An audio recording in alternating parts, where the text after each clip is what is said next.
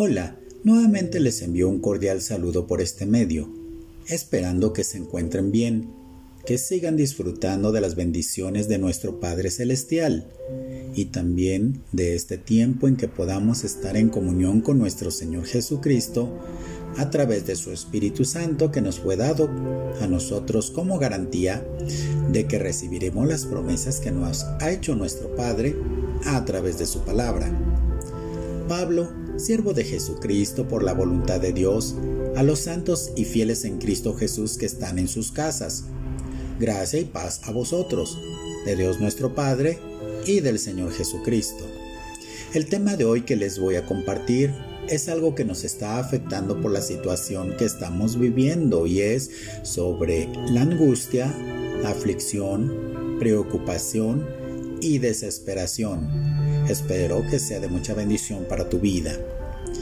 La angustia es un estado afectivo que se caracteriza por aparecer como reacción ante un peligro desconocido o impresión. Suele estar acompañado por intenso malestar psicológico y por pequeñas alteraciones en el organismo, tales como elevación del ritmo cardíaco, temblores, sudoración excesiva, sensación de opresión en el pecho o por falta de aire. Con la situación de la pandemia, con las noticias que escuchamos sobre la situación en cuanto a la enfermedad y la crisis económica, hace que este sentimiento de angustia se apodere de la gente y aún como cristianos también nos llega a afectar. El rey David es un claro ejemplo de que se puede caer en la angustia. Si nosotros conocemos su historia de joven, él era muy valiente. Se enfrentó a osos y leones para defender sus ovejas y sobre todo a aquel gigante que amenazaba al ejército de Israel y que por temor ninguno de los, de los soldados quería enfrentar. Y él siendo apenas un muchacho, se enfrentó y con la ayuda de Dios, él fue el vencedor. Nos preguntamos, ¿qué fue lo que pasó? Si David fue un hombre tan valiente, ¿por qué cayó en la angustia? Cuando el profeta Samuel le dijo al rey Saúl que por la desobediencia su reino se le había quitado y éste había sido otorgado a otro, aunque él no sabía a quién, pero se dio cuenta. Cuando David derrotó a Goliat, las jóvenes de Israel cantaban y danzaban y decían, Saúl hirió a sus miles y David a sus diez miles. Y el rey Saúl comenzó a sentir muchos celos de David y procuraba enviarlo a las batallas contra sus enemigos para que muriera de esa manera. Pero Dios siempre estuvo con David. Y entonces Saúl al ver que no podía con David, lo intentó matar directamente. Por esa razón David tuvo que huir de Saúl, quien durante varios años estuvo persiguiendo a David por esta situación. Él estaba en aflicción. Su vida y la de su familia estaban en constante peligro. Por una parte el rey Saúl y por otra sus acérrimos enemigos los filisteos. Por esa razón, en el Salmo 18.6 dice, En mi angustia invoqué a Jehová y clamé a mi Dios. Él oyó mi voz desde su templo y mi clamor llegó delante de él a sus oídos. Y en el Salmo 32.7 nos dice, Tú eres mi refugio, me guardarás de la angustia, con cánticos de liberación me rodearás. Muchos de nosotros nos podemos identificar con el Salmo 77, cuando estamos pasando por situaciones de angustia, de dificultades en nuestra vida, y muchas veces pensamos que Dios ya no nos escucha. Algunas veces nos, no podemos conciliar el sueño y viene a nuestra vida tristeza y ansiedad por la situación que no podemos controlar.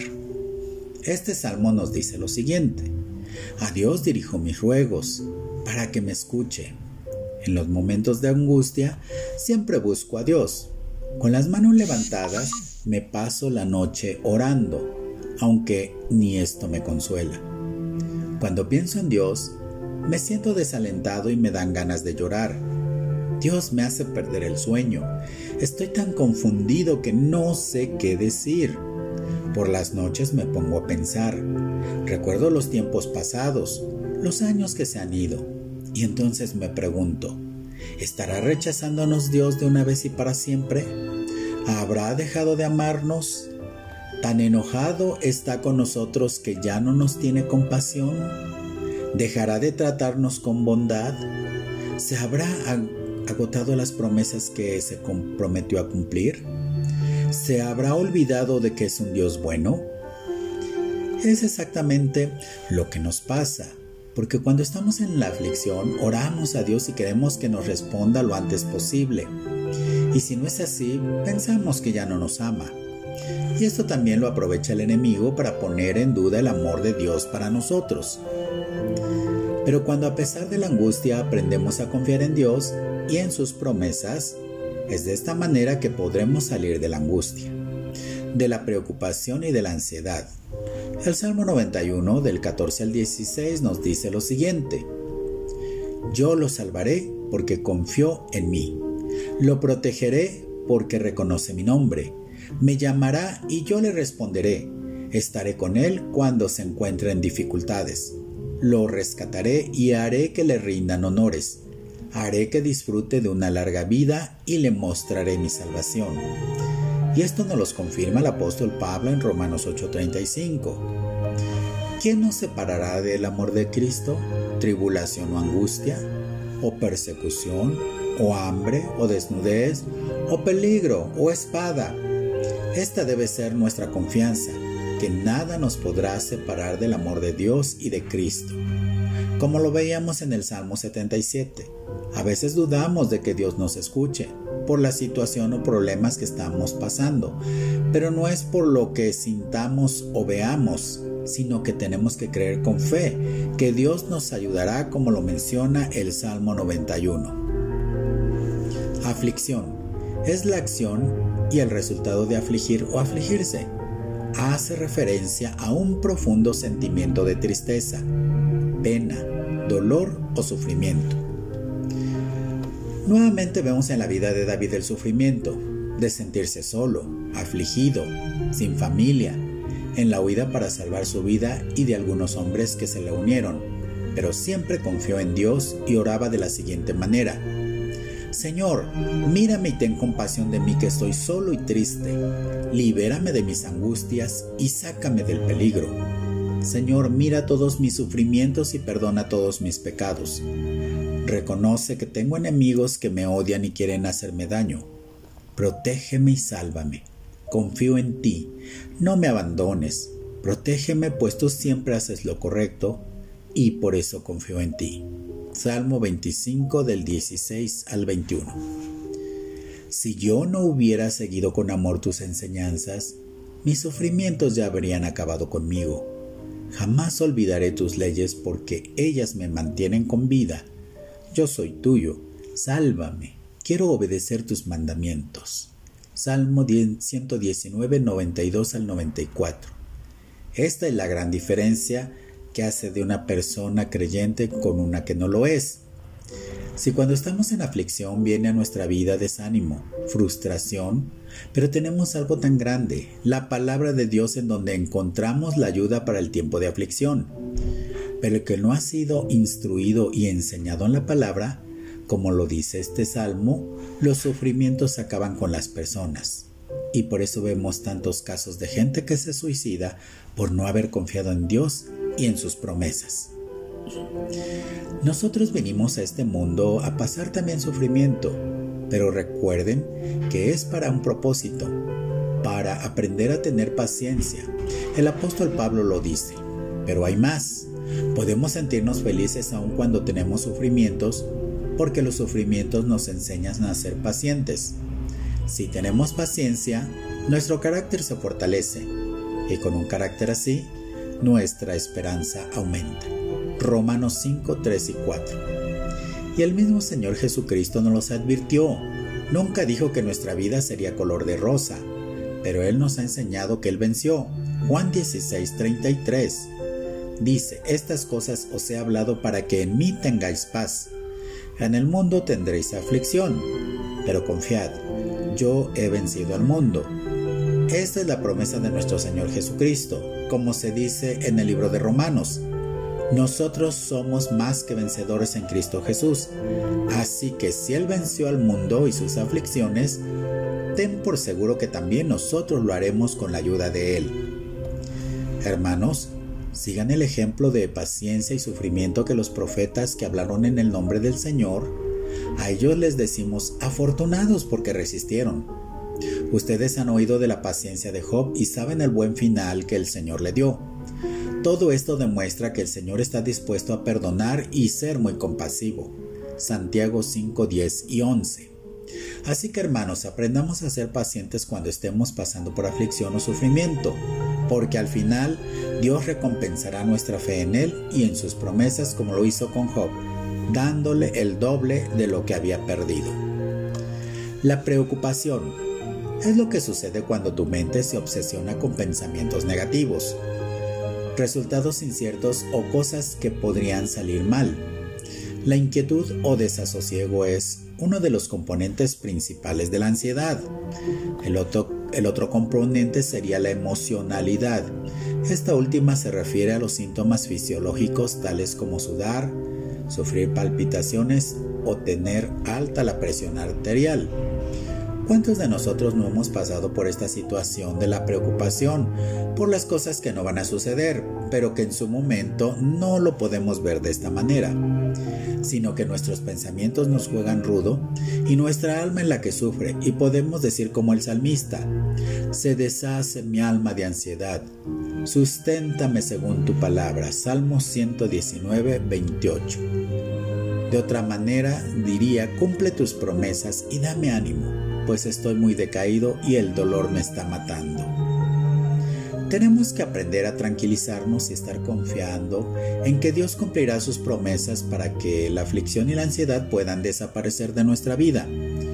Por eso el Señor, el Santo de Israel, dice, regrésense, cálmense y permanecerán seguros. Quédense tranquilos, confíen y serán fortalecidos. Isaías 30:15 el apóstol Pedro nos dice, así que pongan sus preocupaciones en las manos de Dios, pues Él tiene cuidado de ustedes. Primera de Pedro 5:7. Tenemos que estar conscientes de que Dios está a nuestro cuidado. Cuando vengan esos pensamientos negativos de que algo malo va a suceder, que hacen que nos preocupemos, y como lo dicen los psicólogos, que el 90% de lo que pensamos no va a suceder, pero cuando nosotros estamos enfrascados en nuestra preocupación, comenzamos con los síntomas fisiológicos y nuestra ansiedad se acentúa más y es muy difícil romper con este círculo vicioso de la ansiedad.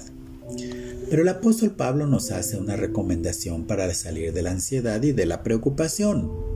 Nos dice, no se preocupen por nada, más bien pídanle al Señor lo que necesitan y agradezcanle siempre verán que Dios les dará su paz, una paz tan grande que va más allá de lo que podemos entender. La paz de Dios controlará todos sus pensamientos y sentimientos, porque están unidos a Cristo Jesús.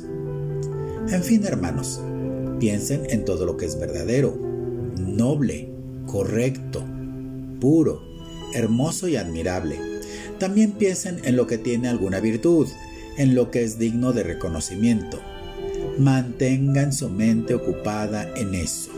Filipenses 4 del 6 al 8. La palabra desesperación se compone del prefijo de carencia des más el verbo esperar del latín esperare, más el sufijo sion, que alude a la acción y al efecto. La desesperación es un síntoma de un trastorno emocional donde el sujeto se siente falto de esperanza y no ve salida a sus problemas, intentando soluciones, muchas veces temerarias y vanas, que complican aún más la situación. En el cristianismo la desesperación proviene de la falta de fe en Dios y en sus propósitos divinos. Es muy importante para nosotros como creyentes tener una esperanza, y sobre todo saber que todo lo que nos pasa es con un propósito. Y esto lo vimos muy claro en la vida de José, que fue vendido por sus hermanos y fue llevado como esclavo a Egipto. Después de ser comprado y estar trabajando en la casa de Potifar, pudo haber pensado, bueno, ya estoy por lo menos estable con un trabajo, con una persona importante. Pero de pronto nuevamente surgen los problemas, con la esposa de Potifar acosando a José. Debió haber sido muy difícil para José, pero lo que le ayudó a estar firme para no pecar fue el temor de Dios en su vida. Y nuevamente viene la aflicción, angustia, preocupación y quizás desesperanza. En la cárcel cuando creyó que por fin se le haría justicia, porque puso su esperanza en el copero del rey, y nuevamente fue defraudado. Pero José se mantuvo creyendo en los sueños que Dios le había dado cuando era un jovencito. Al final, cuando su padre fallece y sus hermanos, llenos de temor, pensaban que José se iba a vengar de lo que le habían hecho, pero él supo perdonar y les dijo las siguientes palabras. Ustedes planearon hacerme daño, pero Dios lo hizo para bien. Lo hizo para obtener los resultados que vemos ahora, para salvarle la vida a mucha gente. José se dio cuenta de que todo el sufrimiento, la angustia, tristeza y aflicción tenían un propósito y por eso pudo ver las cosas de una manera diferente, a la manera de Dios. La vida de los seres humanos es un simple reflejo en un espejo, desaparece rápidamente. Nos afanamos por acumular cosas sin saber quién se quedará con ellas. Así que Señor, ¿qué esperanza me queda? Tú y solo tú eres mi esperanza. Salmo 39, 6 y 7. Aprendamos de la vida de David que solamente puso en Dios su esperanza. No pongamos nuestra esperanza en las cosas de este mundo que se echan a perder, pierden su valor o cualquiera las puede robar. Tampoco en las personas, porque como seres humanos siempre vamos a defraudar y nos van a defraudar. El profeta Jeremías también pasó por la angustia, aflicción y preocupación, y el dolor al ver cómo el pueblo de Judá era muy rebelde y no atendieron a su mensaje y les vino la destrucción anunciada en el libro de la ley. A Jeremías lo consideraban traidor, porque les decía que los babilonios los derrotarían y se los llevarían cautivos. Estuvo en prisión, estuvo en una cisterna, pan de aflicción, y el mismo rey no quiso escuchar su mensaje de advertencia, tanto que quemó el rollo que había escrito para el pueblo de Judá. Y aun cuando la destrucción había llegado al reino de Judá, escribió lo siguiente. Pero nunca olvidaré algo que siempre me dará esperanza. El fiel amor del Señor nunca termina, su compasión no tiene fin, cada mañana se renuevan. Inmensa es su fidelidad. Mi alma dice, el Señor es todo lo que tengo y necesito. Por eso siempre tenderé esperanza en Él. El Señor es bueno con quienes creen en Él, con los que le buscan. Es bueno esperar pacientemente la salvación que trae el Señor. Lamentaciones 3 del 21 al 26. A pesar de todo, Jeremías no perdió las esperanzas en el amor, la misericordia y las promesas de Dios. Pacientemente esperé a Jehová y se inclinó a mí y oyó mi clamor y me hizo sacar del pozo de la desesperación, del lodo cenagoso. Puso mis pies sobre peña y enderezó mis pasos. Puso luego en mi boca cántico nuevo, alabanza a nuestro Dios. Verán esto muchos y temerán y confiarán en Jehová. Salmo 40 del 1 al 3. Aquí podemos aprender algo muy importante. Cuando estemos pasando por angustia, aflicción, preocupación y desesperación, lo que tenemos que hacer es saber esperar en las promesas de Dios, pues como dice el salmista, nos sacó del lodo cenagoso de la desesperación y cuando uno cae en el lodo, entre más te muevas, más te hundes. Tenemos que aprender a estar quietos y esperar en la salvación de nuestro Dios. Y cuando pase el momento de la prueba, podrás testificar del amor y fidelidad de Dios y muchos aprenderán a confiar en Dios y en sus promesas. Que el Señor te bendiga y te proteja. Que el Señor sea bueno contigo y te tenga compasión. Que el Señor te mire con amor y te haga vivir en paz.